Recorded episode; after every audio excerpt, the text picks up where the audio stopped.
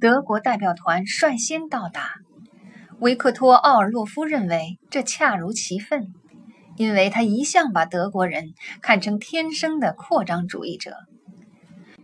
代表团人员在一位英国官方监护人的协助下，顺利通过护照检验手续，又被领到飞机到港大厅。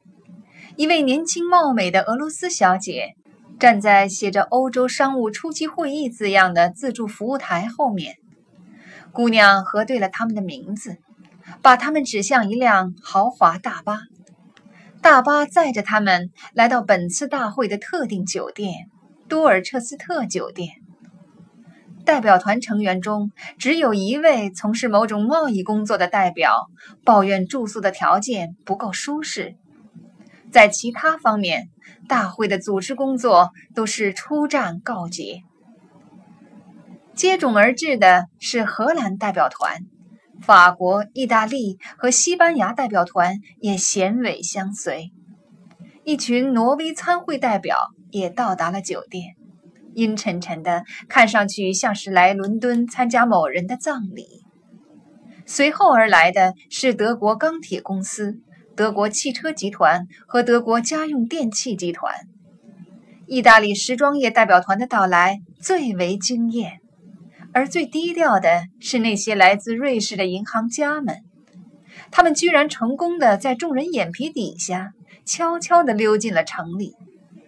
希腊人仅仅派遣了一位专门来要钱的副部长，奥尔洛夫给他安了个头衔儿，叫“手心向上部长”。下一个到达的是马士基代表团，即丹麦运输和能源联合集团。接着，在下午两三点钟的时候，一架来自维也纳的英国航空公司的航班，载着一位名叫瓦列德·阿尔斯蒂奇的先生降落在希斯罗机场。阿尔斯蒂奇先生原居大马士革，近来定居在林茨。他在临茨的一家小银行里持有股份。除了意大利总理以外，被邀请出席会议的人里，只有他带来了贴身保镖。而总理有保镖是政府的常规配置，并非有人要蓄意谋杀。站在自助服务柜台后面的那位姑娘，颇费了一番周折，才在来客名单中找到他的名字。原因是有人忘写了他名字里的“阿尔”两个字，这个无关紧要的小错其实是故意造成的。以色列国家情报局把它看作是行动经过精心策划的标志。阿尔斯蒂奇先生和保镖步出机场，脸上的神情颇有几分不悦。他们登上一辆空着、闲在路边的免费接送客人的奔驰轿车。这辆车和车上的司机都来自军情六处。奔驰车后面五十米开外的地方是一辆红色的沃克斯豪尔轿车。奈杰尔·惠特科姆坐在方向盘后面，加布里尔戴着微型耳机坐在司机身旁的座位上。进入伦敦市区的一路上，瓦利德·阿尔斯蒂奇几乎一语未发。微型耳机及其连接的播送器没能派上用场，要不然，加布里尔想，这次行动也可谓出战告捷。他们跟着阿尔斯蒂奇来到多尔彻斯特酒店，加布里尔从惠特科姆的车里下来，进入贝斯沃特街一个不太安全的办公室的安全房里。安全房的客厅面冲着兰开斯特门和海德公园。加布里尔就在客厅里建立起一个简陋的指挥部。他有部安全电话和两个手提电脑，一个连接着军情六处的网络，另一个连接身在林茨的小组的其他成员。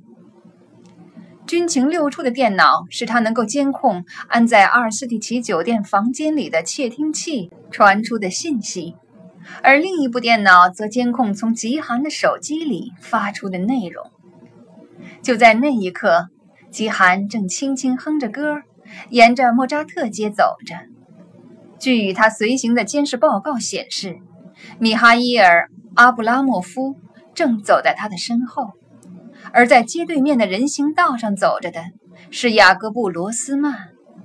看不出有敌人出没的迹象，也看不出有任何风吹草动。倾听着别人的生活，阅读着不断更新的简洁的监视报告，漫无目的的浏览着行动的记录，加布里尔就这样挨过了漫漫长夜。他在客厅的地板上来回踱步，为上百个细节前思后想，反复斟酌。他想念远方的妻子和还未出生的孩子。凌晨两点，当吉罕惨叫一声，从噩梦中惊醒的时候，他曾在一时间考虑把吉罕藏起来，让他永远从人们的视线中消失。但是，起码是现在，这并不可能。他需要的不仅仅是瓦利德·阿尔斯蒂奇的笔记本。他还需要阿尔斯蒂奇电脑里的内存，而要得到这一切，他需要来自哈马的那个女孩的帮助。最终，东方的天空晨曦微露，他躺在沙发椅上，沉入梦乡。三小时以后，在阿拉伯半岛电视台对叙利亚政府暴行的最新一期报道声中，他醒了过来。伴随着电视播音员的播报声的是瓦利德·阿尔斯蒂奇豪华按摩浴缸水花四溅的声响。八点半，私人银行家步出房间，在保镖的陪同下享用多尔彻斯特酒店丰盛的自助早餐。在他读晨报的当口，一个军情六处派来的小组检查了他的房间。看看他是否碰巧将笔记本忘在了酒店房间里。他没有忘带笔记本。九点二十分，他没带保镖就出现在酒店的门口，一套证件由蓝金相间的丝带串着，挂在脖子上。加布里尔之所以知道这些，是因为两分钟以后，军情六处的监控照片显示在他电脑的屏幕上。在另一张照片上，阿尔斯蒂奇正把自己的名字告诉给机场迎接他的那位俄罗斯小姐。还有一张照片显示出他正登上豪华大巴，大巴将载着他向东横穿伦敦，一直开到萨默塞特宫的入口。接着，又有一个军情六处的特工人员拍到阿尔斯蒂奇走下大巴，一言不发地经过一小队记者。他的双眼炯炯有神，闪烁着自命不凡的光彩，而且或许，加布里尔想，还有一丝错位的自豪感。看起来，瓦利德·阿尔斯蒂奇自以为已经登上了欧洲商务世界的顶峰。加布里尔想，他不会在那儿待太久的，他会摔得比谁都惨。加布里尔再次见到私人银行家的时候，阿尔斯蒂奇正穿过宽敞的喷泉庭院。两分钟以后，他在俯瞰泰晤士河的金碧辉煌、高堂广厦的会议大厅找到了自己的座位。在他左手落座、身上的西装有着深浅不同好几种灰颜色的一位先生，是瑞士私募股权亿万富翁。马丁·兰德斯曼，他们之间的问候，感谢军情六处事先藏好的窃听器，加布里尔可以清楚地听到。尽管拘束，但也不失亲切热忱。兰德斯曼马上和一位来自马士基的高管热烈地攀谈起来，使得阿尔斯蒂奇有时间浏览一叠放在他位子上的印刷材料。然后，无事可干的阿尔斯蒂奇给一个加布里尔听不出是谁的人挂了个电话。